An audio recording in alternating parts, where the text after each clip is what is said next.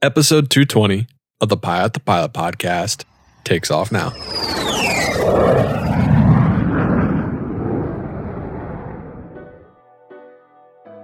Fly with Garmin Avionics, then grab your mobile device and make the Garmin Pilot app your cockpit companion. Get advanced functions you'll use before, during, and after every flight, including updating your aircraft's databases and logging engine data, plan, file, fly, log with Garmin Pilot. The Pilot to Pilot podcast is brought to you by the Finer Points. They have an amazing ground school app for the knowledge you need to fly. To learn more, visit learnthefinerpoints.com. Hi, my name is Jan Jasinski, and uh, I'm currently a Citation 3 Plus pilot in Canada. AV Nation, what is going on? And welcome back to the Pilot to Pilot podcast. Today's podcast is with Jan Jasinski. Jan is a Canadian photographer, aviation photographer, and pilot, and we talk about a lot of things, just how he got in aviation, photography, getting his first camera, how he would go up to strangers and just want to take pictures with their camera and doing the most Canadian thing ever, they would say yes. Do that in America, you get looked at weird. But it was a, it was a really cool story, and it was fun talking with him. And it's really cool to see his career and where he's come from and how he's gotten to where he is today. You enjoyed today's episode, please leave us a review on iTunes. You can also check us out on Spotify and leave us a review there as well. And check out Pilot's Coffee. Hopefully, the Laddie's blend will be coming back soon. We just put another order in, so uh, it should be showing up here soon, and we'll be able to get those out. And I know I've been getting a lot of emails about that, but it's coming back. It's not gone forever. It will be back. Uh, yeah, but I hope you enjoy this podcast. Without any further ado, here's Jan Jasinski. Yan, what's going on, man? Welcome to the Pilot to Pilot podcast.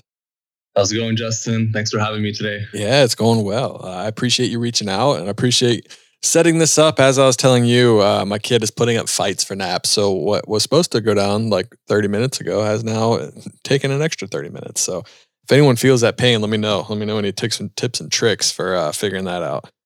Yeah, no, I don't have that problem for now, but I'll definitely remember whenever I do have a kid one day. So right. just come back and listen to your episode and you'll you'll figure out what you need to do. yeah, there you go. Perfect. Yeah. Well, cool, man. Well, like I said, I appreciate you coming on. Uh, the first question I ask everyone is why did you become a pilot? Well, not even a pilot. Why were you interested in aviation? Yeah, sure. So um, basically, my parents are they came from Poland. Uh, they immigrated to Canada like over 30 years ago, and they always encourage kind of the unusual type of activities for their kids. So traveling and uh, you know nothing like watching TV, all that sort of stuff, but just discovering your passions, etc. So essentially, um, we would travel to Poland every summer to go visit our families, and I was always fascinated by transportation and I actually like was in, in love with dump trucks and like garbage trucks, super random stuff like that. Uh, and then eventually, like I can't remember what age it was, probably five or six. I just like noticed airplanes at the airport, and I was like, "Yo, that's freaking badass!" Like seeing these airplane tails, like just behind the terminal building, seven fours, uh, DC tens, all that sort of stuff. I was like, dude, that's freaking cool. Like, I don't know why nobody else doesn't like airplanes. Like, this is just logical to me and uh, yeah i just like i don't know i saw the shapes of them the colors and then you kind of this was pre-internet days so it was like you saw an airplane you know paint job or an airplane name and you're just like dude where are they going? Like are they going to friggin like what is this part of the world they're going to? And everybody's just like come back to the same place. I just thought it was fascinating and uh, yeah, I just grew from that point on. Like I just couldn't couldn't get enough of airplanes. That's funny. The the old uh, before internet where you wanted to know where they're going, and then you're disappointed to find out they're just going from like Toronto to Cleveland. it's like, oh, okay, never mind. I thought they're going to Bali. What the heck? Yeah, who wants to go to Cleveland? You know? Yeah, right. hey, I lived in Northeast Ohio, so I'm allowed to say that. So don't anyone come at me for that one. All right. I'll insult Toronto. I hate that place. There you go. It's close enough, right? Yeah. Well, cool. Well, uh, so what was kind of the next part? Was there anyone in your family that was in aviation, or did you the had you have to drag them to the airport to go look at airplanes? Kind of what was next? Oh yeah, I definitely manipulated my family into kind of making aviation revolve around their lives, and uh, I think I had a grandfather who was supposed to be a pilot in the World War II, but uh, he eventually um, found out he had cancer and he passed away, so he never actually made it to become a pilot. Um, but I think maybe that has something to do with the fact that you know I'm flying today. but other than that, uh, I'm the first generation pilot in my family, and yeah, they were really annoyed with me when I was young because I would have a fight with like you know going to other places. I was like, nope, we can't travel if we don't go past by the airport or if we don't do an airplane activity. I'm not going to be happy, and I was stubborn. That's so. so funny. So how did they how did they kind of cope with that? Did they eventually just give in, or did they fight you for it? No, they gave in because, like I said, my parents were always really supportive of our passions, and you know, they they obviously saw that there was something inside of like me that I was going to grow into a career at some point. They wasn't sure if it was going to be a pilot or not, but um, yeah, they were like, he clearly likes airplanes, not just to piss us off, but like he, he really likes airplanes for a reason. Um, so we'll kind of you know accommodate him as needed, and uh, yeah, that kind of turned out, I suppose. so. When did you actually take the steps to start becoming a pilot? Um, so like when I was a kid, honestly, I was really bad student in high school and I was always daydreaming about airplanes. And I was kind of stressed because people would tell me like, oh, you got to be really good in math and you need to excel in school, this and that. And I was like the total opposite. Not because I wasn't capable. I just I didn't know how to study, right? Like I was just daydreaming and I thought I was stupid. So when I went to college after high school, I did graphic design for three years. And that's when I told myself, like, you know what, like get your shit together and actually like start becoming a real student now. And then my second year in college, I started flying privately, like doing my PPL. And that was a shit show because I started maintaining doing college and flying. And I was doing no studying for like ground school. I didn't even know what like ground school was, um, VNC charts, all that sort of stuff. Like they would introduce you to it, but I had no idea what like the scale was or what the projections meant, all that sort of stuff and yeah i was really disappointed in myself because i had a like high standard of it. And my instructors were like oh well like you have good hands and feet skills but like that's not everything to be a pilot. And i was like oh really? I had no idea. Like wait i have to study? This sucks. Yeah exactly. So that was kind of like a unpleasant surprise for me. And uh, to be honest when you have nobody to kind of guide you through the process it's you can't even like blame people who suffer through that because again flight schools only give you so much information um, so yeah, like I, I, stopped flying at that point, finished my college degree, and then I got into a two-year aviation management program when I was, I believe, 17 or 18 years old at that time. And um, that was just as bad as a program as my graphic design one. but uh, the point was to get my licensing done. I got my commercial license through that, uh, my multi-engine instrument rating. And uh, at that point, it was like 2018 or maybe even 2019. And there was like definitely jobs out there for pilots. But when you had 250 hours or like maybe 300 hours of flight time, you're you're nobody, right? Like yeah, you no one cares. Uh, yeah, you can't get a job. And people were telling me like, oh yeah, you can get a King Air job easily or like a Pilatus. And I thought that was true. And like eight months in, I was just like, oh well, like nobody's offering me a job, and I don't know what's going on. so yeah, uh, I've been flying. I guess I guess you could call it that. Um, like five years ago, I started the whole process, and now uh, where I am today on the Citation Three Plus uh, has been the whole journey. When you're going back to the start, how did you even find like an, an airport? How did you how did you choose? Did you just Google I want to be a pilot, and the first one that came up, you called and went and went to go see, or did you do a lot of research? I worked the ramp actually. My first job in aviation. Oh, where at? Uh, it was in Ottawa, so that's where I'm from. Okay. Like uh, I'm in Gatineau, actually. It's the, the, French side, but it's like bordered with the capital of Canada. Okay. Um, so it's just easier to identify with the capital. Yeah, absolutely. And, yeah, like again, I started uh, aviation photography when I was 11 years old. Like I really got into it, and that escalated eventually into like a serious passion of mine and a hobby. So getting like my first ramp job when I was 16 or 17 uh, was working for like a contract company for WestJet called ASIG and I actually got fired from them like two months in. What'd you do? Uh, well, I, I, was supposed to go to some air show and uh, like the biggest Air Force base in Canada, and a buddy of mine bought tickets for me. That was like 300 bucks, and they were just like such assholes. Excuse my language. Um, at that job, like they had no passion. They were super miserable type of people, I was just like young kid, you know, like eager to get into aviation, be a pilot, all that sort of stuff. And they hated me for that because it was like, no, if you're not miserable like us, then you're not part of the group. So I told them I was like, I need this weekend off. Like I never asked for any time off, but I need, I can't like work this weekend because it's an expensive show and, and I'm committed like before I even signed for this job. And they just didn't didn't care. Like they didn't want to accommodate me. They didn't want to do anything about it. Uh, so I called in sick, right? Like I wasn't gonna skip the air show. When I came back from from that air show, like on a Monday, uh, I I knew they were going to fire me. Like I just knew they hated me and they were looking for an excuse to get rid of me. And to be honest, like I wasn't sad or anything. I was just like, honestly, this is just such a toxic environment that I was probably going to quit anyways. Um, and yeah, it was worth going to the air show. And eventually, I kind of uh, got into another ramp job. Um, and then I discovered there was a flight school at the airport. So I went over to to them while I was kind of in between those jobs, and I was like, I want to get my license. Like, how much does it cost? What do I have to do? And yeah, they recommended the college program. Um, but again, like I went to college uh, at that time because uh, of my situation. And yeah, I sort of just went to the local flight school at my airport, and there wasn't many other options. Yeah. What what airport was it? Ottawa Airport, Okay. Ottawa International. Yeah. I've been to uh, one. Where have I been? It was. Uh, I've been. I flew freight to Charlie Yankee Mike X Ray. I think it's just the freight airport, right? Yeah, Yeah. Mirabel Airport. Yeah, Mirabel. That's what it's called. I went there, and it was weird because when I got out, for some reason in my mind, I forgot that I was in like the French Canada side. So or Canada, Canada. Wow. Uh, so when I got out and they said bonjour, and I was like, uh, my mind like froze, and the only other language I kind of know was Spanish. So I said hola back to. him. and I'm sure they just like, what is wrong with this dude? And they just walked away. Yeah. So that's my only experience being in Ottawa right there. So good, good memories, good memories. Yeah, yeah. No, Mirabel is an interesting airport. It's uh, It really actually is. they um, they make the C series there. They're A220. That's where they make the A220.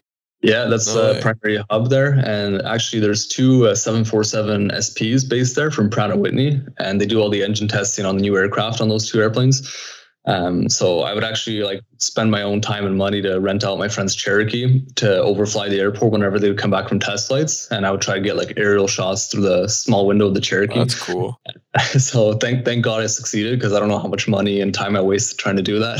Right. I wonder. So I only went there. It was like three o'clock in the morning, so you weren't seeing anything. But I remember it had a lot of big structures. Either it was hangars or what it was. So that does make a lot of sense. They just kind of told me it was the freight airport. That's where all the freighters go.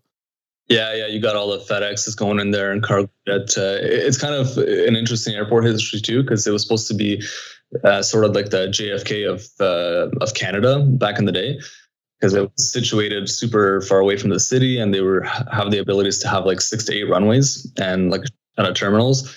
But then people said it was too far from the city, and then politics got involved. So basically, what became of the airport is it's just a freight airport, and like you have Airbus based out of there but it's a huge, huge, huge terrain, and like it was gonna be literally JFK, and of course, like Canada has nothing at the end of the day. Because it has a really weird wa- runway setup. It's very strange. Yeah, exactly. I don't think It's I've ever seen an airport with the same runway setup with just those two runways like that. Yeah, it's super unusual, and uh, they actually used one of those runways during COVID to park a bunch of wide bodies and uh, from Air Transat and whatnot. So that, that was a cool sight, but uh, obviously for the wrong reasons, right? Yeah, absolutely. All right, so let's keep going with your your training. Uh, what was your training like? Or I guess a better question because you mentioned how you you had good uh, kind of coordination. You could fly an airplane, but you really struggled studying. And I know you're not alone in that. There's a lot of people that feel that way. So what did you do to overcome that? Because obviously you are a pilot. You're flying a jet, so somehow it clicked where you had to start studying, right? Yeah, you would hope so at least. Yeah.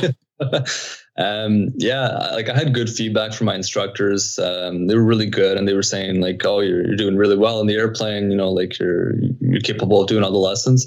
So that kind of gave me a confidence booster, and I just assumed that that's all it took, right? I was like, "Oh, uh, you know, I'm progressing, and that's it. Like next step." Um, and then I realized that there was like written exams involved for the private, and I was like, "Oh, I need to study for that too." Like I didn't know that and I got, like I said, mad at myself because I, I was sure that I was meant to be in aviation. So I kind of quit flying for probably four months, and I bought this online ground school called Harv's Air, which uh, kind of like Gleim Aviation or Shepherd's Air of Canada. And I was like, until you like don't go through all the lessons and this ground school stuff online, you're not touching an airplane. That's what I told myself. I was like very strict towards myself.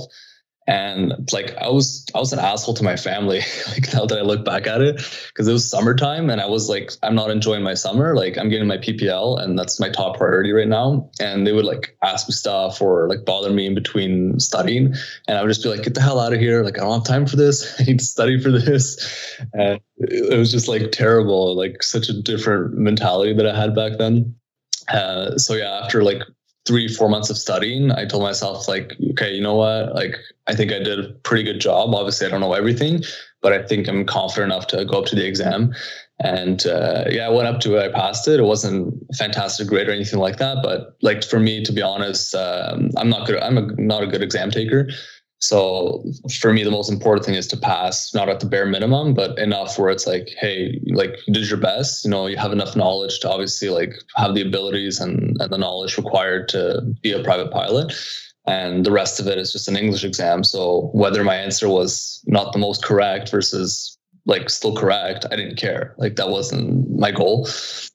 Uh, so once that was done, I went back to the flight school and I was like, okay, I got my written done. So I want you guys to give me as much flights as possible right now. I don't care what it costs. Cause like at this point, like the longer you expand your flight times, the more it's going to cost you anyways. Right. So, um, yeah, from that point on, I just kept flying and, uh, I don't remember when it, how long it took after that, but uh, I did my PPL and I actually partialed it with uh, diversion. Uh, that was one item that I failed for it. And it was sort of a mix of um, miscommunication and confusion because I knew exactly what the kind of diversion I was going to get in the practice area. But he sort of like wanted to cut the time of the flight. So instead of doing the full procedure, he told me to just do half of it and that totally threw me off you know like when you when you're ppl you like train for a specific procedure from start to finish and it's like the situation becomes half and you're just like uh like i like unable to cope with this change. Like i don't know what the hell just happened. It's funny. And yeah you're right though. Yeah and it was like an interesting i guess human factors experience just right off the bat there and I was flying towards the area where he expected me to fly, and it was a lake, and I couldn't find the lake for the life of me, and I, I, was just like shocked. I just didn't understand. I'm like, dude, you know the area? Like you've been here so many times, and you can't find it today. Like, what the hell's wrong with you? you know? And then I told him I was like, I don't know where it is, and when you admit that, obviously it's uh, it's a failure. So uh, I was totally devastated when that happened. When we landed said, you know, really good flight test, but unfortunately I have to partial you because, you know, you couldn't find the the diversion point. And I was like, I couldn't even tell my dad. I was just like, you know what, I'm I'm not going to be a pilot anymore. Like I failed already. This is like the worst day of my life. Uh, I'm not even to bother to like do redo the partial and like it's game over. So I was being dramatic, you know? and uh, my dad was just like, "What the hell? Like, just like relax, and I'm sure you'll be fine the next time." Uh, so yeah, I had to go up with another instructor and just kind of redo that one lesson. And then a few days after that, uh, you know, I aced it obviously, and, and I had my PPL. And then all the emotion that I had the week before went away. I was like, okay, like you know, I didn't actually mean that. I didn't want to be a pilot anymore, and I'm going to continue with my commercial now. so, yeah, I think it's a natural response to failure, though. I mean, you you kind of get embarrassed a little bit, and you. I was always told that it's okay to to take 24 maybe 48 hours, be sad, and then you got to get over it. Like you got to keep moving. You got to move on. You got to keep going after your dreams. Uh, if you just continue to think you're a failure and you can't do it, then you're not going to get anywhere. And so many people have failed check rides. Uh, I mean, airline check rides, private pilot check rides, instrument, commercial, um, CFI, whatever it is, and they're still pilots. They're still flying around. So failure is not the end of the world, especially with what this pilot market is looking like right now and how they are pretty much hiring anyone that has any kind of hours right now. So yeah, uh, exactly go back up and do it. It's okay. Uh, I mean, if, if, you're sad about failing, it's a good thing because you take it seriously and you want to keep going. I'd be more worried if you didn't have that reaction after you failed a check ride. Yeah, hundred percent. No, that's that's good. Uh, that's a good attitude to have, and uh, it's all about maturity, right? Like I'm 24 years old now. I'll be 25 soon, and it's just like perspective of life changes so much within like compared to when I was 17, 18 and uh, I just find it really interesting. And obviously, that's gonna get even better as I get older. Yeah, for sure. So how how difficult was it to continue training after that? Or after once you passed it, did you not think about the failure anymore and you're just ready to go and you have any other issues? Yeah, it actually got easier for me from that point on uh, in terms of self study and actually progressing myself. uh, because at that point I, I, had like a goal in mind and I was kind of on the right track to to my being a commercial pilot.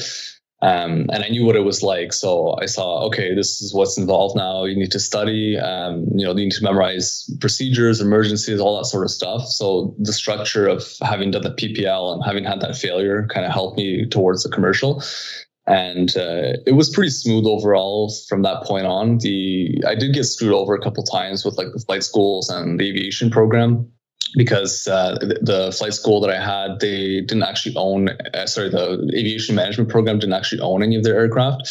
They would subcontract it to a flight school. And then there was some like financial um, challenges going on between the, the mechanics and the flight school. So they both decided to separate the contract from each other. So then imagine having a flight school with no airplanes. That's exactly what happened. Wow. Yeah, it's not, not going to work out too well. No, and that happened at the worst possible time for me as well because I had uh, I was about to do my commercial check ride, and I went to the flight school. I had one more lesson to do. It was like short takeoff uh, field landings and takeoffs, something like that. And my instructor knew that I was probably fine with it, but he still had to see it. You know, he couldn't risk his own um, reputation on, you know, this guy's going to figure it out. So I go to the flight school and I was like, can I get the Cessna 150? And she's like, I'm sorry, I can't, I can't give you the airplane. I'm like, well, I have it booked and it's right there outside. Like, what the hell? like, why can't you give it to me? And she's like, I can't legally dispatch the airplane because I, I can't disclose the information here, but I just can't give you the airplane. And I was like, I like don't understand what's going on. And then she caved in and she was like, basically we're bankrupt and like I can't don't tell it to anybody. Like I can't really talk more about it. But yeah, like we're we don't have any airplanes. That's crazy. They didn't like send out an email and be like, hey, just letting you know you're here. We'll give you more information later, but don't show up. Like you're not gonna be able to fly. no, like, it was I was like the only one in the flight school too, super quiet. I didn't think that was unusual because like that did happen, but I was just like, you got to be kidding me! Like I need one more flight for a check off, and then it's my flight uh, my flight check, and I was just like totally disappointed, and I didn't know what was gonna happen. Um, yeah, there was there was some drama. Like honestly, I had no idea that you could have drama like this in aviation, especially when like when you're the student, you're t- you're the client, right? Like you're the one with the money um, well, we don't have money, but you know what I mean. You're the one that gives them the money. And I went to my program coordinator from the program and I was like, hey, uh, like I'm literally at the edge of finishing my commercial license here. So like what is what are my options? And he was a ex car salesman and he didn't have a very good reputation with students because he was really into making profit off of students. That was the whole idea behind him being in the program and he owned a share of he owned half the airplanes or a few of them so every time you'd fly it he would get a profit off of it so he was like oh well you should go to this other flight school like uh, whatever 20 minutes drive from wherever i was doing it and you know you'll continue your progress from that point on and uh, we'll just get your check right done over there and I was against it because I knew that as soon as you change flight schools, it's a new area, it's a new procedure. You know, the instructor doesn't know you. So it's not going to be one lesson, it's going to be like 10 lessons. And that's a lot of money at that point that I've already invested. So I was like, um, yeah, I don't think I'm going to do that. And like, I know you don't like the idea of me saying no to you because you're technically like in charge, but hey, it's my money and it's my career. So, like, yeah, I'm not going to do that and he was super pissed off that somebody like stood up against him and that's where my like eastern europeanness came in and i was just like hey like don't mess with me like like i have a goal in mind right now and like i work my ass off to get here so yeah i think i'm going to figure out my own solution so i contacted the mechanics that separated from the flight school and i was like hey i know your airplanes i've flown them and i know you just relocated to like another airport not too far from here so can I just like rent the airplane out with my instructor and do the lesson and then do the flight test on it? And he's like, yeah, no worries. You can do that. You just need to do a, a check ride with me for insurance purposes. It was like a 0.4 flight. I was like, yeah, no problem. You know, like um, that's, that's super easy. So I did that. And then I even messaged the examiner because I knew who was going to be in beforehand. And I asked him, I was like, hey, can I like do this with my instructor in the airplane? And then can I do the flight test in the aircraft with you? And he was like, yeah, it's no problem. There's nothing illegal about that. And like, as long as you have the insurance on it, it's all good. So I did my flight test and uh, thankfully I passed on the first shot. And I did it on a 24,000 hour Cessna 150, which when the examiner found that out after the flight, he was like, yeah, that. like, Don't fly never again. He's like, if I would have known that, then I would have not got onto that airplane. a 24,000 hour Cessna 150. Wow. Yeah. I that think Canada used and abused. Some, uh, most high cycle aircraft in the world for flight training. It's like absolutely insane. What do they buy the ones from Embry Riddle or Florida afterwards and go fly those? Oh no, I think that would be an upgrade. so yeah, no, I passed my flight test and then I messaged him because I had to tell him that I wanted to start my multi training. And when he found out that I went behind his back and did that, he was so pissed that I like figured out a solution. And he actually threatened to throw me out of the flights, uh, the aviation management program. He was like, oh, um, like I didn't authorize you to do that, this and that, and um, like I'm gonna throw you out of the program for misbehaving and all that sort of stuff. And I was just laughing at that point because I was like, dude, you literally have no grounds to expel me from the program because I didn't do anything illegal, and I made sure of that because I found that out in advance, obviously because I saw this coming. And I actually recorded like phone conversations with him just to back me up in case something did happen. And uh, yeah, he was just super pissed. He hated me for that and i was like i'm sorry but like it's my career you know? Like I, I, don't care what you think and this is this was the best solution for me. And i felt bad for other students in my class who were in a similar position as me because they were too afraid to kind of stand up for themselves and i don't blame them because it's a difficult situation. And they dragged on to doing their commercial flight test like six months in later or if not longer. So it was just like a testimony to me seeing if I hadn't done what I had to do at the time, I would have just like delayed the entire process of my career by at least six months. What are, do they have planes yet? Are they still trying to figure out a way to to get that going, or is everything? Do you check back in with them at all? Yeah, like the original flight school that did go bankrupt, I think they got four airplanes running now, so they're kind of operating. But I think the program sort of transitioned over to the other flight school uh, where they have a little bit more airplanes. Like they have a DA42 now and uh, like just a bunch of 172s. So I think the program is sort of bounced back to what it is. Um, would I recommend the program to anybody in in today's circumstances? Definitely not. um, it, I mean, it depends, right? Like I have a college uh, diploma out of it, aviation management. Um, it took two years, so it wasn't very long, and it was relatively easy. Um, but if I were not to be a pilot now and actually had to go into like management and aviation, I don't know shit. Right. like, a lot of it's real world experience though too. Yeah. Yeah. So I mean, I feel like a lot of people kind of feel like that because I have an aviation management degree as well. And I, if I was to go into management, I mean, I feel from what I've learned from being a pilot and seeing how management reacts, uh, it's a lot about treating people right too. Like I mean, like you don't want to treat someone how that guy treated you. So if you you're already one step ahead of them and and figuring it out, if you just treat people the way that they should be treated. Uh, so I mean, it's really not too far off, and I'm sure you would surprise yourself if that situation ever had to come up. Yeah, no, for sure. I think actually, I think he left the program now. I don't remember for you know if he voluntarily left or if they got rid of the, of him.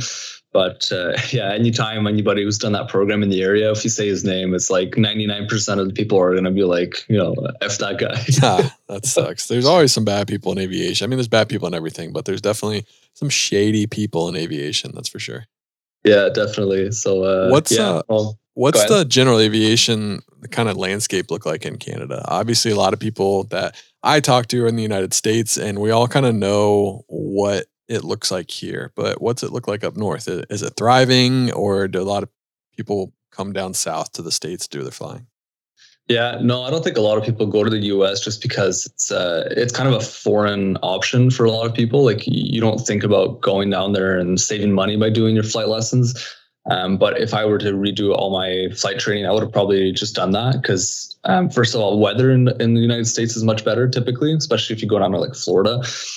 So that automatically like makes your flight training much faster versus our Canadian winters. Um, but other than that, like there's quite a few pilots up and coming in Canada for sure. There there's a shortage coming that's already kind of suffering from it.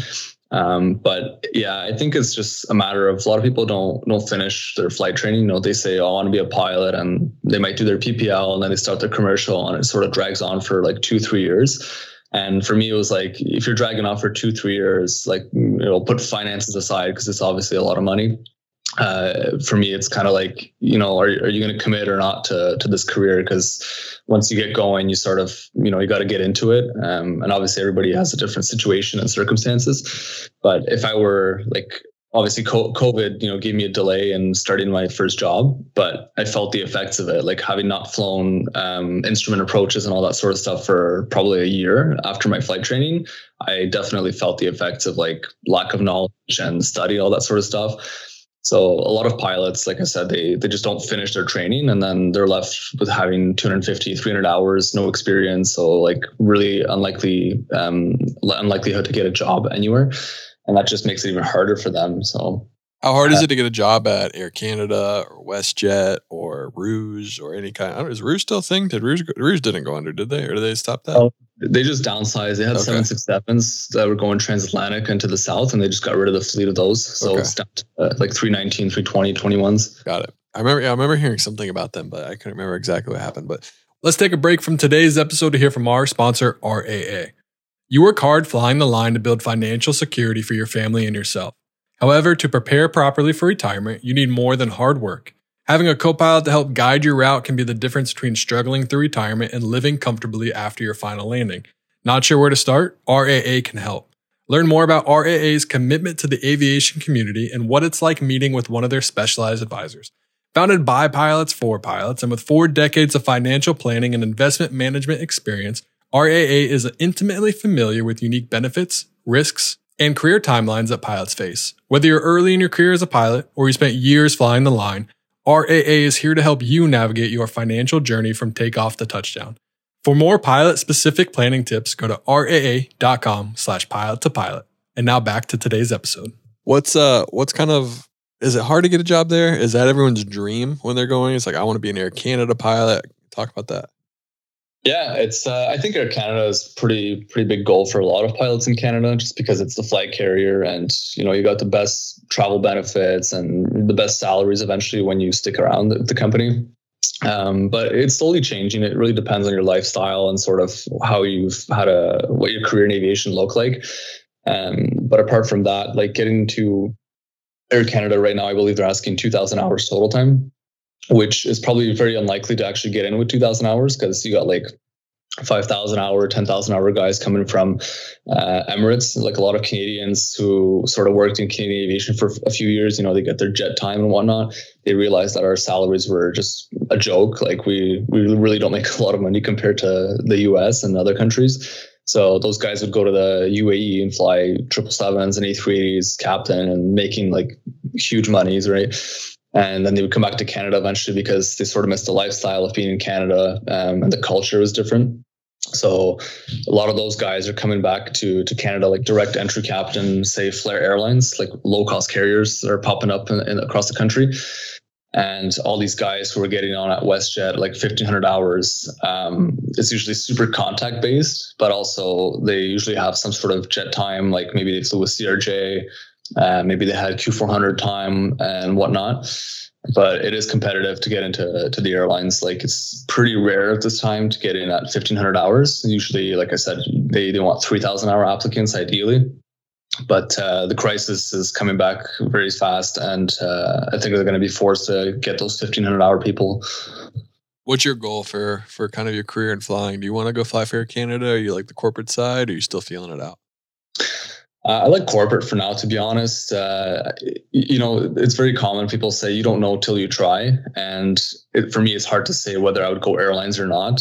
And the thing that throws me off about airlines is sort of like dealing with all the passengers in the back, and just like when it's such a massive company, at some point, there's just like so many ends uh, around it, and I kind of I don't know. I just don't have a like. It doesn't appeal to me at this time, uh, especially like you know I don't have a family, I don't have kids, anything like that. So schedule wise, I'm sure it'd be a lot easier at the airlines. Um, but it's also kind of more boring in a way because you're usually just, especially if you're flying domestic Air Canada, you're always doing the same runs. You're usually on the same coast.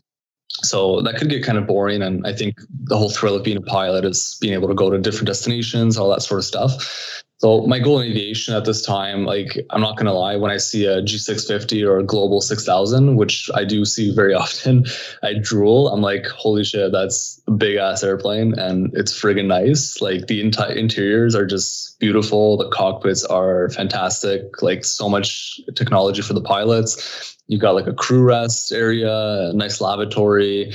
Uh, it's just like I don't know, the luxury behind it is super appealing to me Um, but again, it's all about lifestyle at the end of the day. So I have a friend of mine who does fly Global 5000 and he used to fly uh, on a 330 for one of the airlines. And he said that he misses the schedule of the airlines.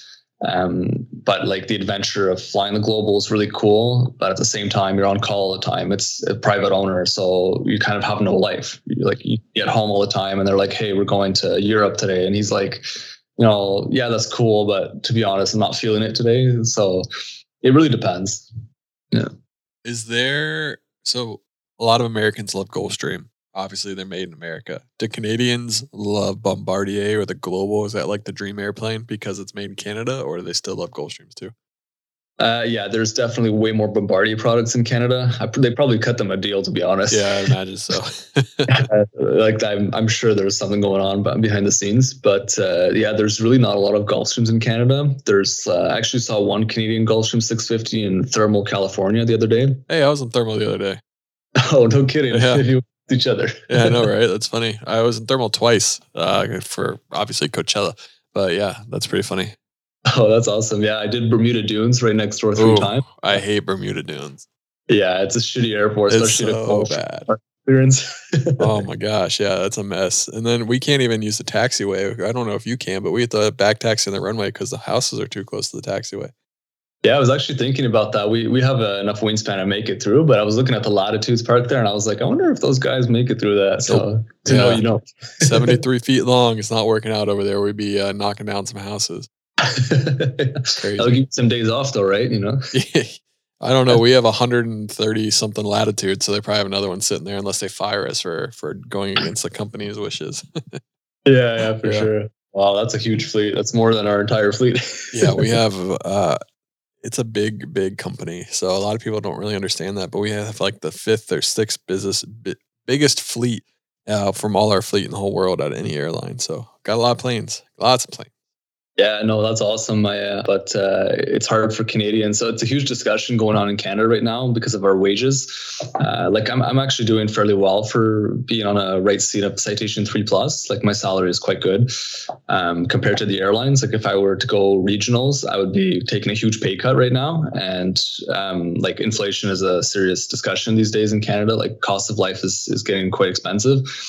Well, um, if I would have taken the regional job or would have gone there, I would definitely be feeling a lot more stress in terms of finances. Um, whereas with this corporate job, it's like um, it's a fair salary, I would say for sure, from my experience.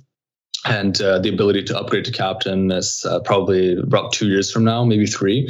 So, you know, I mentioned my goal was being going like on a Gulfstream 650 or a global, but realistically, like I would want to go captain a citation and get that, you know, jet PIC time. And then I could be like a much better candidate for uh, any jobs in the future. And uh, like I said, I'm only I'm almost 25, so there's technically no rush uh, for me to go anywhere. I'm I'm eager to advance in my career, but technically, like where I am right now is is super good position, and uh, I can sort of take it easy, right? Like just keep working hard towards um, learning the jet and all the procedures, and uh, eventually go on left seat, and everything should be you know smooth sailing from that point on. How'd you find your corporate job? Um, hmm. I know a few people actually because I do aviation photography. So like that's obviously I think that's how I'm known mostly is for my photography, not being a pilot. That's kind of secondary.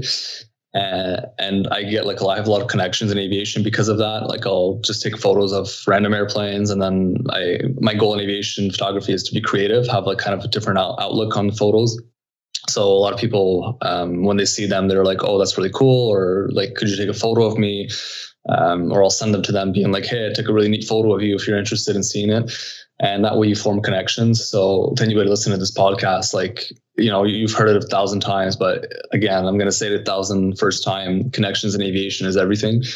And you never know when they're going to be useful and like who you know, who you don't know. So like be yourself. Um, obviously, like you know, don't be fake because people don't like that either. And if you be yourself and somebody say gets triggered by your comments or your your views on something, it's too bad. You know, like it's you're never gonna win with everybody. So you you just gotta sort of you know be the best that you can all around towards people and just be friendly um, but be yourself. And like again, if you don't get along with somebody, then that's not the opportunity that was meant to be for you, and you'll just end up somewhere else, and it'll probably turn out for the better. And that's kind of what happened to me. So yeah, I, I took photos of this Legacy 450 coming into Ottawa. And I did it strategically because I was really interested in applying to this company and they hadn't responded to my application for like two or three months. And they were probably just super busy. So that's why they didn't respond. And I was like in between, uh, I think, days off with my previous operator. So I went to the airport and I knew a uh, 450 was coming in. So I went to the FBO where I used to work at Skyservice and I took photos of them. And when the captain came in, I was like, hey, my name is this and that. I know you don't have time, but I took photos of you. Here's my card. Send me a message. I'll send you the picture. So it was like super awkward, very like direct conversation. And I was like, I hope he didn't take that. I was like the wrong way, but like I know corporate pilots, like sometimes you have no time on the ground, right? Like you're in and out. Um, so yeah, the guy contacted me uh, like a couple weeks after that, and he was like, "Do you have the photos of me, this and that?" And he loved them because they were like close-ups of him in the cockpit and stuff. So then eventually he referred me to uh, to the company. Additionally, and then I had another um, friend of mine who actually I just added him on Facebook one day because we happened to have something in common with photography. And then we started chatting, and he was like, "Oh, I used to fly triple sevens here, and now I'm back in Canada."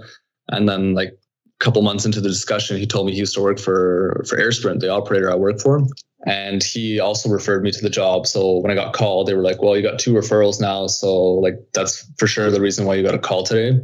Because I, wasn't even meeting the requirements for the job posting. They were asking for 2,000 hours, and I only had 1250 at the time. So I was like considering myself super fortunate to even get a call for for this position, right? and uh, yeah the interview um, actually funnily enough like speaking of, of this uh, interview i was like 10 minutes late because they sent me this link for something that was super unusual to use for interviews and it wasn't working and like my browser wasn't supporting the format all that sort of stuff so like when the interview time happened, I clicked the link thinking that, you know, all good.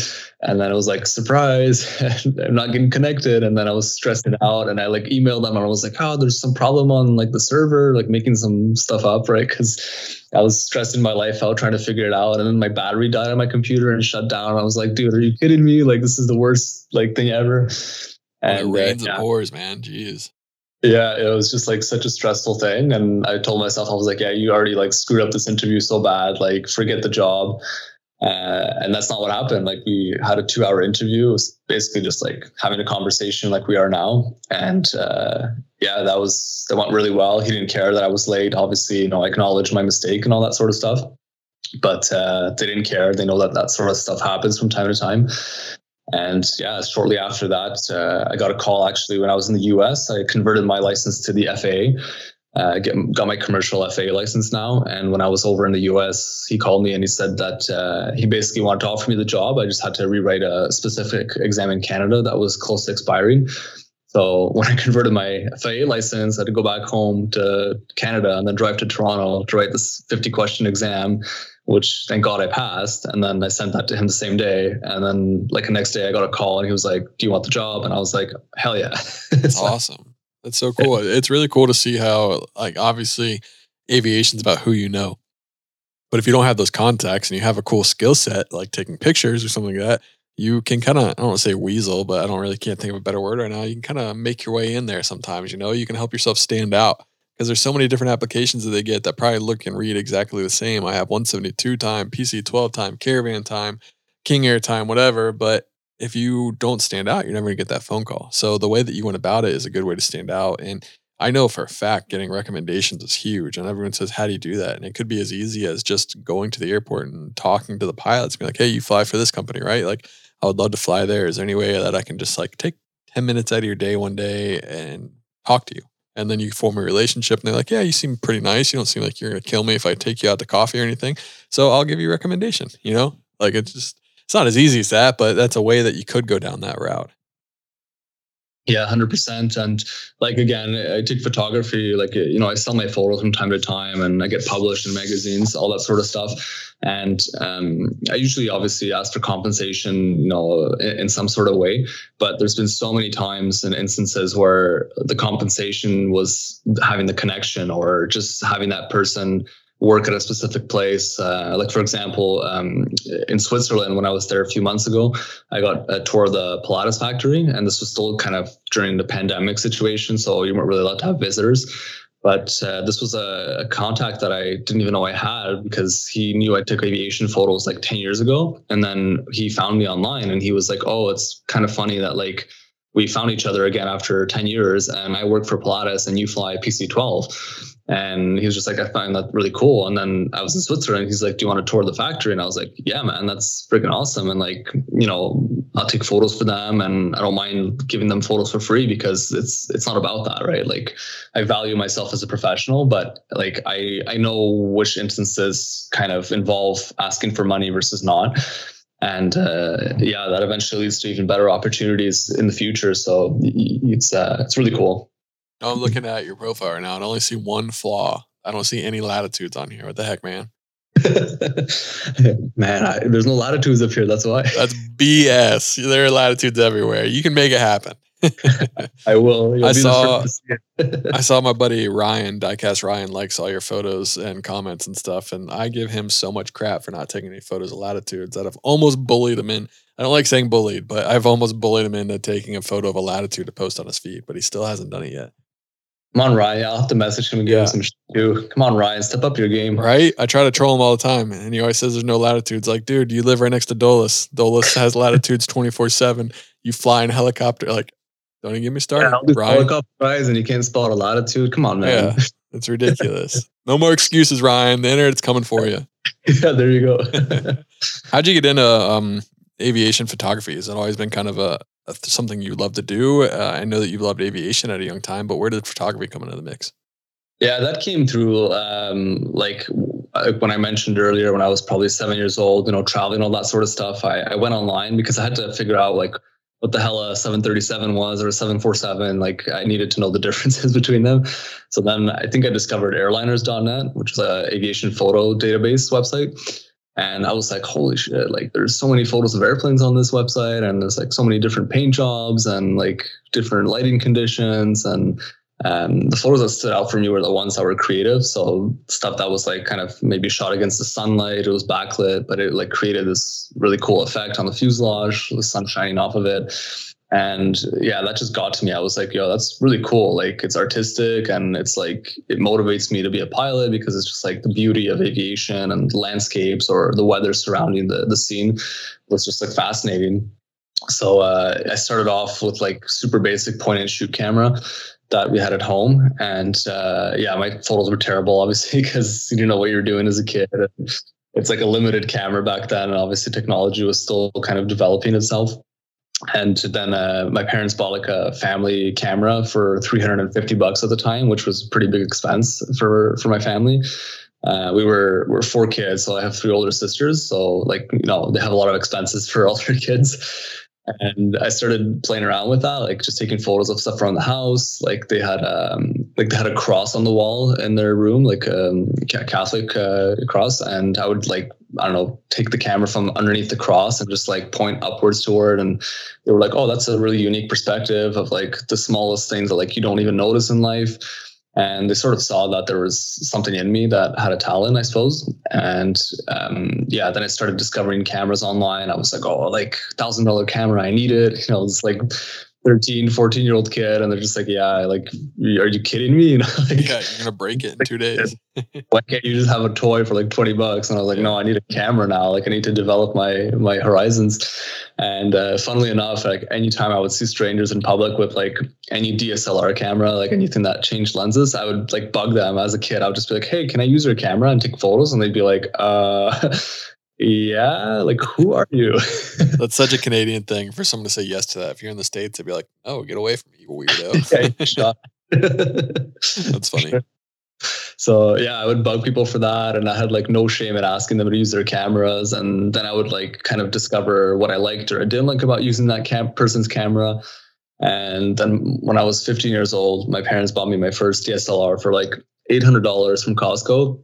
And I was yeah, I was like heels over or whatever the expression is for that.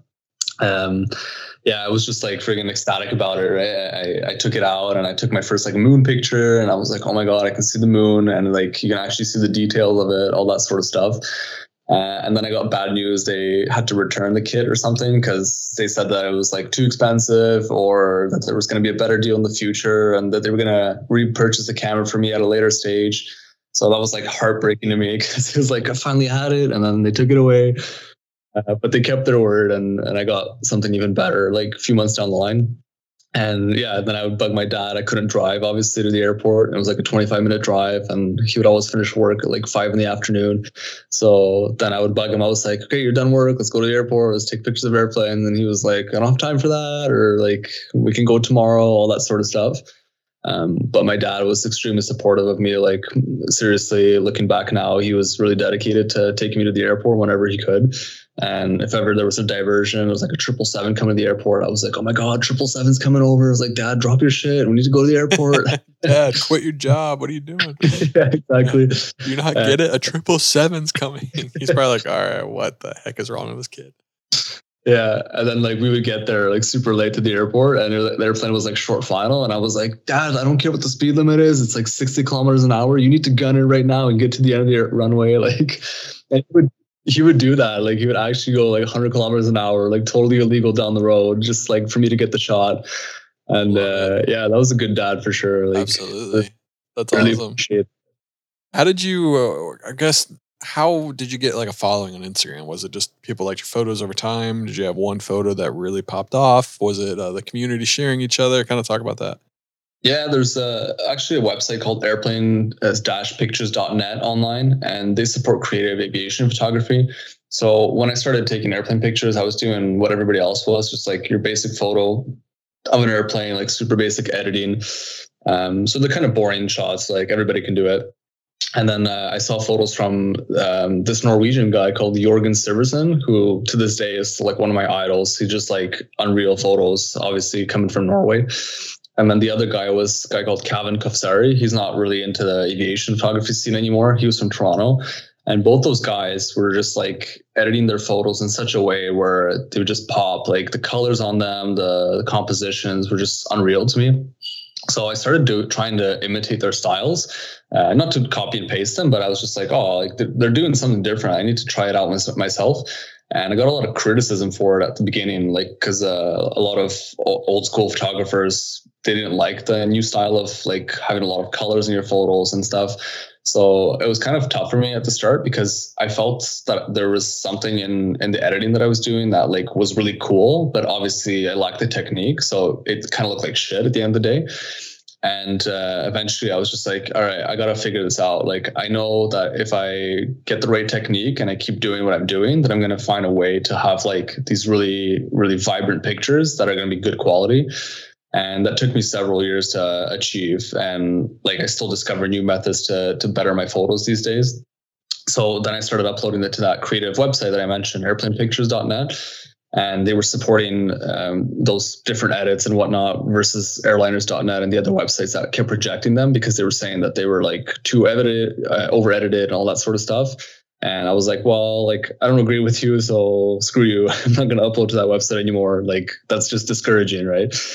Um, yeah, so the other website was kind of uh, the source of where people started to recognize my photos, and then I had a lot of requests when I was like in college um, because nobody else had photos like I did.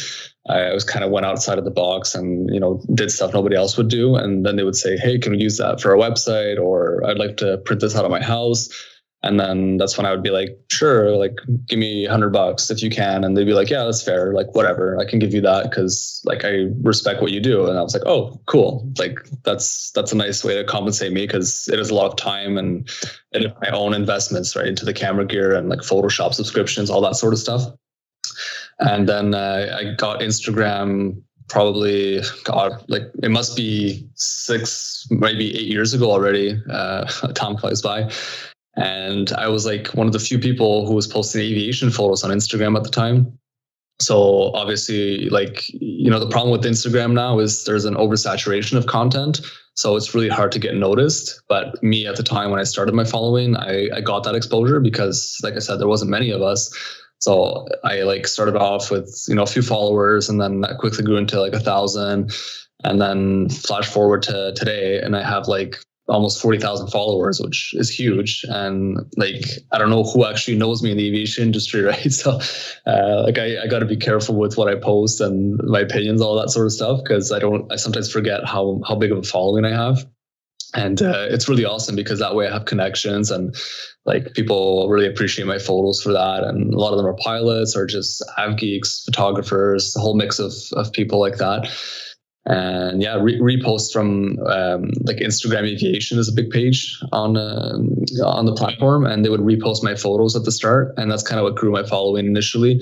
Like they would reshare one of my pictures and tag me, and then people back then would actually go on your profile, and then they would follow me. So I, I had days when I started where in one day I would actually get like 500 followers or even a thousand followers. Like I would refresh my page, and I was like, holy shit, like I just got like a thousand followers. Like that's pretty epic. And um, honestly, my growth's been really slow the past two years. Like I haven't really gained any followers, and like I said, I think that's due to oversaturation. Like people just don't notice your content anymore, and that's that's more of a platform issue on Instagram, in my opinion. Yeah, well, they also kind of interested more in the reels now too, and fo- so yeah, they're just uh, Instagram's just pushing different things than what they used to. So you got to either become more creative or just kind of be happy with what you got right now. I feel like so it's an interesting time to be on Instagram, that's for sure. Yeah, no, for sure. I uh, yeah, I've been looking into doing more video stuff because you know, being a pilot, we get some cool access to views and whatnot. So uh, I'll probably get get into that a little bit more. But um, I've just been so busy the past year. Like you know, I had my PC twelve job, and then just kind of like a bunch of life things happen and then uh, flight safety for the CJ3 and company training, just like way too busy. Uh, I guess, you know, real adult life stuff. Yeah, right. you didn't have time to make reels during your real adult life.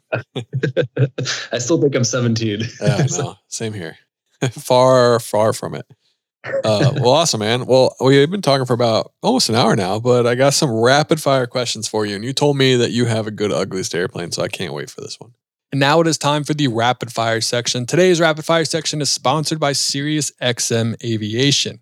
With high resolution coast to coast composite radar and cloud to cloud, cloud to ground lightning updated every 2.5 minutes, along with always available weather products like METARs, EchoTops, and StormTrax, SiriusXM lets you fly confidently knowing that your weather information is available at 500 feet or at your destination 500 miles ahead.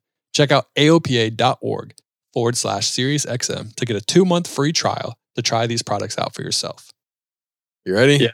Ugliest airplane is a Polish PZL M-15. So anybody listening to this podcast, you need to put that into Google and just like be ready to vomit. It's the ugliest thing you'll ever see. and like, I'm Polish and I don't have pride into that airplane design. That's really funny. Yeah. It's like I love Poland, but they do not make a good airplane. yeah, no, they screwed that one up. That's funny. All right, what's your favorite airplane ever made then? MD11 and DC10. What about corporate jet? Uh, G650 or Global 6000. Ooh, you said Gulfstream first, and you're Canadian. What are you doing, man? I'm more American than your country. What's something you wish you knew before you became a pilot? Uh, I wish I knew more about the options of becoming a pilot. So uh, buying your own airplane and building your flight time on that airplane and then selling it back.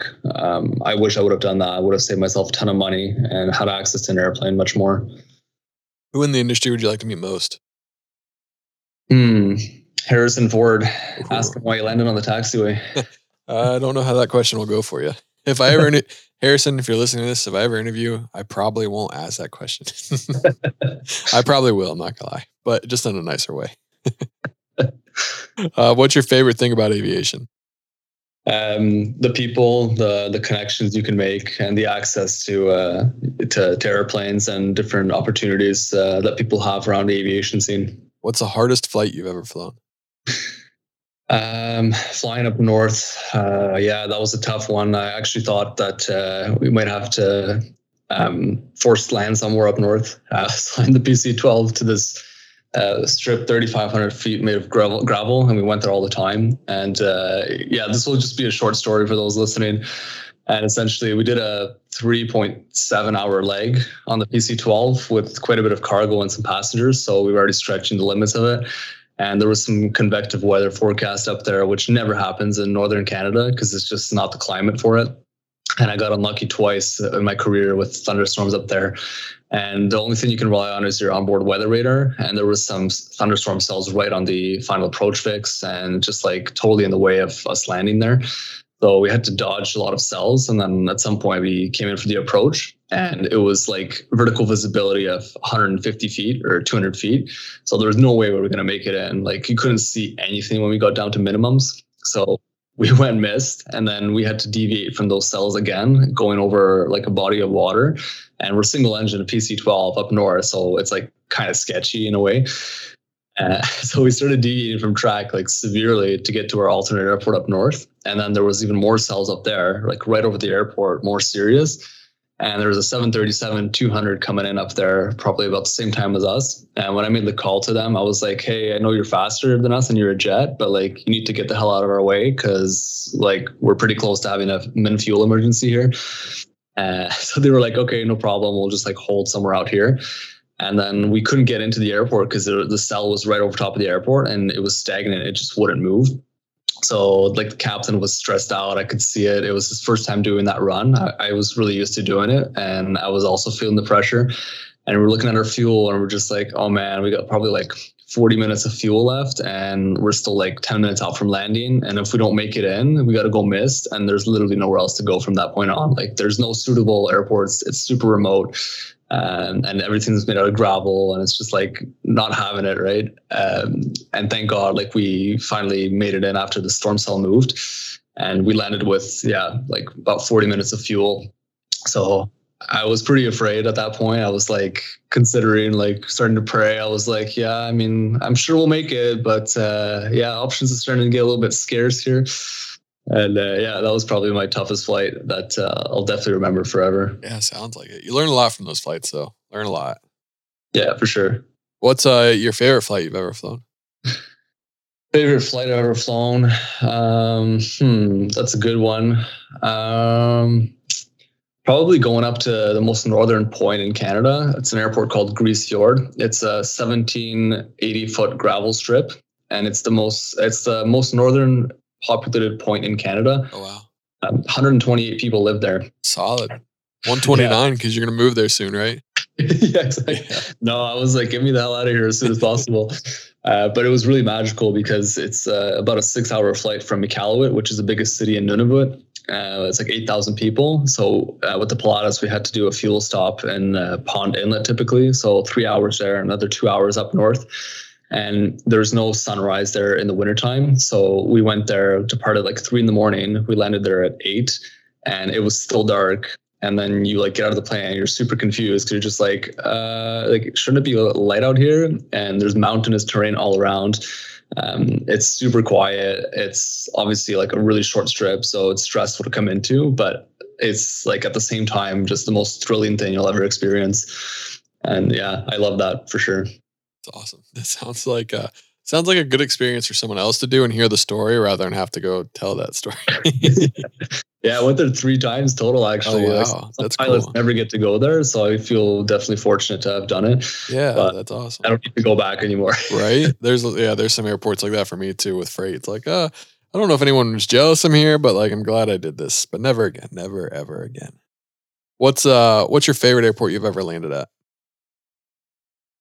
Favorite airport? Oh, that's a good one. Um, geez, anything. Honestly, anything that's got nice scenery around it. So uh, I would say Pond Inlet, Nunavut is a really nice airport. You got these massive, like eight thousand foot mountains on the approach. Um, I really enjoy that. But also, I like American airports like Florida's or California, where you got the coastlines and palm trees all around um, yeah, I like that sort of stuff. What's your least favorite airport you've ever landed at? Uh, that's a good one too. Let's see here. I won't say Teterboro. I don't mind Teterboro actually because I, I find the workload is kind of more fun that way. Yeah. uh, oh, least favorite airport, Resolute Bay, Nunavut. That's the worst airport, man. There's been like three airplane crashes up oh, there. Wow. Uh, there's actually been a 737 crash years ago with fatalities, which is just really sad. But uh, I had a layover there once, and you walk around like a Fokker 50 wreckage that had fuel starvation on final. And then there's some other airplane wreckage there, and a helicopter crashed there last year as well. So it was just like a really, really bad vibe for me every time I had to go there. Uh, it's a pretty big runway for the north, it's like five or six thousand foot asphalt. Only two or three asphalt runways up there, but the number of crashes they've had and just like how remote it is from everything, it just gives me like a really bad vibe. I don't What's- like it. What's the reason for the crashes? Just people stretching out on fuel, or just bad weather conditions, or just poor mistakes, or what? Yeah, bad weather conditions, the the fact that it's so remote from everything, like uh, for like if you use it as an alternate airport, you're really stretching it depending on your aircraft type. Uh, in the case of the 737, I think it was pilot error and they did a CFIT crash. Um, I might be wrong. There's a it's a First Air crash. So anybody listening to this podcast, if you're interested in, in googling that, uh, there's plenty of information about it. But yeah, it's just like one of my captains at some point told me that the airplane went mechanical and they didn't want to send a maintenance guy up there. So they made him do repairs in like minus 60 degrees Celsius weather uh, because they just didn't want to sp- spend the money on maintenance. And I was like, yeah, if that would have happened to me, if that, I would have done it. And just like just that story alone, I was like, yeah, if you're gonna send me to Resolute Bay and I'm to expect that kind of treatment, then no. Wow. What's your favorite airport you've ever landed at? Favorite airport? Um, honestly, I haven't been to many U.S. airports. I like Teterboro just for the fact that uh, Jet Aviation has a gym upstairs, and like I'm a big uh, gym jock kind of guy. So when I was there for a few hours, I was like, All right, I'm gonna do a workout on my uniform here. That's awesome. I thought that was cool. What's your favorite airport food? If you're, um, let's say you can go get a crew car, go get food. What are you gonna go get? What are you gonna go get? If I can find a poke bowl, I would get a poke bowl. Other than that, um, anything pretty healthy like a chicken wrap or stuff like that. I know you like uh, you like Chick Fil A, I believe, stuff like that. Yeah, I don't mind stuff like that as well, as long as it doesn't give me bad effects in the air. uh, Airbus or Boeing? Boeing, IFR or VFR? IFR. Favorite airline livery? Um, KLM. Would you rather fly as many trips as possible, so like as many touch and goes as you can do, um, or one long, long flight? Many trips, short hops. Um, biggest regret in your career so far, if you have one? biggest regret uh, or being organized when i was young and uh, just kind of having a lack of knowledge be, being a kid essentially just having a better structure What's And the biggest? Oh, that- sorry. yeah go ahead No, you, you can finish. Uh, sorry. yeah no no it's fine What's the biggest win of your career so far? biggest win um, i think being in, being on a jet at uh, 24 years old right seat is uh, it's a pretty big win right now i can't really complain uh, a lot of people are still you know flying uh, doing their commercial licenses and whatnot so i think being my age uh, being on a jet and getting that experience and now is really a huge privilege of mine Piper, Cessna, or Diamond? Cessna. 141. Oh, I guess this is kind of an American thing, but would you change your training up that you did? Uh, is it similar to like a 141, 61 feel? Like, do they have more uh, accelerated programs and versus more like small town airport training? Yeah, you can do like an ATPL program, so you get all your uh, licensing done through schooling. Um, I don't regret not having done the ATPL program because I think you end up paying more money doing that sort of program, and the only advantage you get is by having your um, ATPL written exams completed. But uh, other than that, it's uh, much more of a money grab and typically a longer process. So I don't regret having done it. I guess, um, yeah, whatever part you guys would call it. Yeah, Just- whatever that one, whatever you just said. That's funny. Uh, last but not least, what is your favorite airline to fly on as a passenger? Obviously, That's a tough one because I haven't flown on many airlines. Uh, I've got a good connection at Air Canada, so I typically get to fly uh, with Air Canada for uh, a good price. Um, they're they're fine. They're pretty good overall, but I would like to think that um, like Etihad, uh, Qatar, Emirates, they have a pretty high standard for even economy passengers. I did fly Qatar once, so I would probably have to say them. that's cool. That's fun. Well, thank you so much for coming on the podcast, man. It was uh, it was an honor having you on. I wish you the best. You're doing a lot, man. 24, flying a jet. It's pretty cool. It's a it's a good experience, and just keep on going after your dream and wherever that may take you. You know, it could be taking some cool photos somewhere. Maybe one day you'll be flying a 787 for Air Canada or Airbus 350 or whatever you guys have. So uh, I, I wish you the best of luck and thanks so much for coming on.